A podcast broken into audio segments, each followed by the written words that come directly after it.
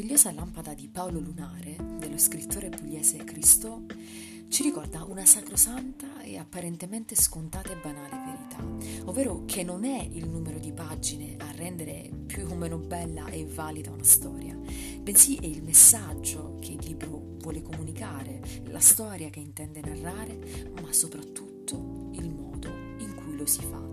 E sempre più spesso la grandezza e la vera bellezza è racchiusa nella semplicità. E questo vale per la vita, per le persone e ovviamente anche per i libri.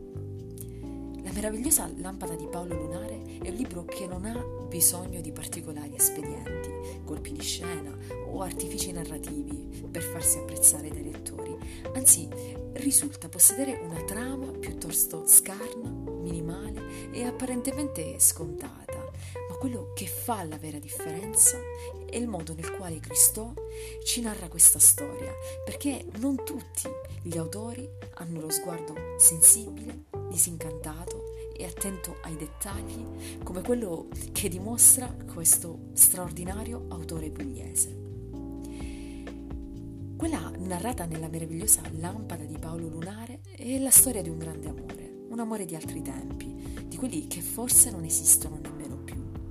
ma allo stesso tempo è la storia di un'invenzione fatta proprio per sorprendere chi si ama. Ma soprattutto è la storia di una menzogna che una volta percepita finisce per ingrandirsi e per attirarne altrettante, è esattamente come una calamita, o peggio come un vortice pericolosissimo capace di scardinare ogni cosa.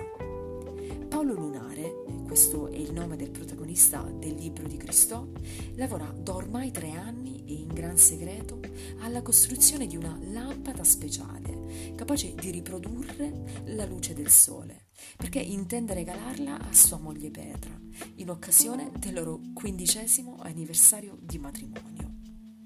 Petra è infatti la ragazzina che Paolo ha conosciuto tra i banchi di scuola e che ha deciso di sposare dal primo momento nel quale i loro sguardi si sono incrociati, anche se momentaneamente il loro amore sembra aver raggiunto un momento di stasi. Eppure il loro amore è forte, è solido e è capace di non lasciarsi influenzare da nessun avvento avverso, nemmeno quando l'invenzione di Paolo invece di riprodurre una luce calda, forte e accecante come quella solare, finisce invece per riprodurre una luce fredda e fioca, che ha una particolarità,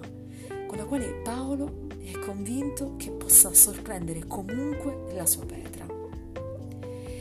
Allo stesso tempo, però, questo regalo speciale finirà per aprire un varco nella loro storia d'amore e farà in qualche modo vacillare tutte le solide certezze sulle quali Paolo e Petra hanno da sempre basato le loro vite e il loro amore. E da questo punto in poi la storia e la scrittura di Cristo mutano completamente la loro essenza e danno vita a delle sensazioni davvero difficili da spiegare a parole, ma che possono essere soltanto lette e contemplate. E forse è vero che l'amore deve essere basato sulla fiducia e sul rispetto reciproco e non dovrebbe mai conoscere l'intrusione delle bugie e delle menzogne. Ma forse a volte è proprio la paura di perdere se stessi e di perdere l'altro a farci commettere l'errore di non confessare qualcosa. E probabilmente tutti, almeno una volta nella vita, hanno avuto paura di non essere più quello che eravamo sino all'istante precedente, la paura di guardarsi allo specchio e di non riconoscersi più. E così si finisce per perdersi e di conseguenza per perdere anche le persone che abbiamo accanto.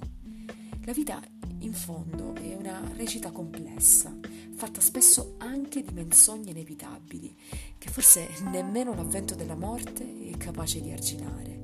Eppure chi ama sarà sempre capace di ascoltare, di sentire e di comprendere qualsiasi piccola sfaccettatura dell'animo umano e probabilmente saprà anche perdonare. La meravigliosa lampada di Paolo Lunare, di Cristo Terra Rossa Edizioni.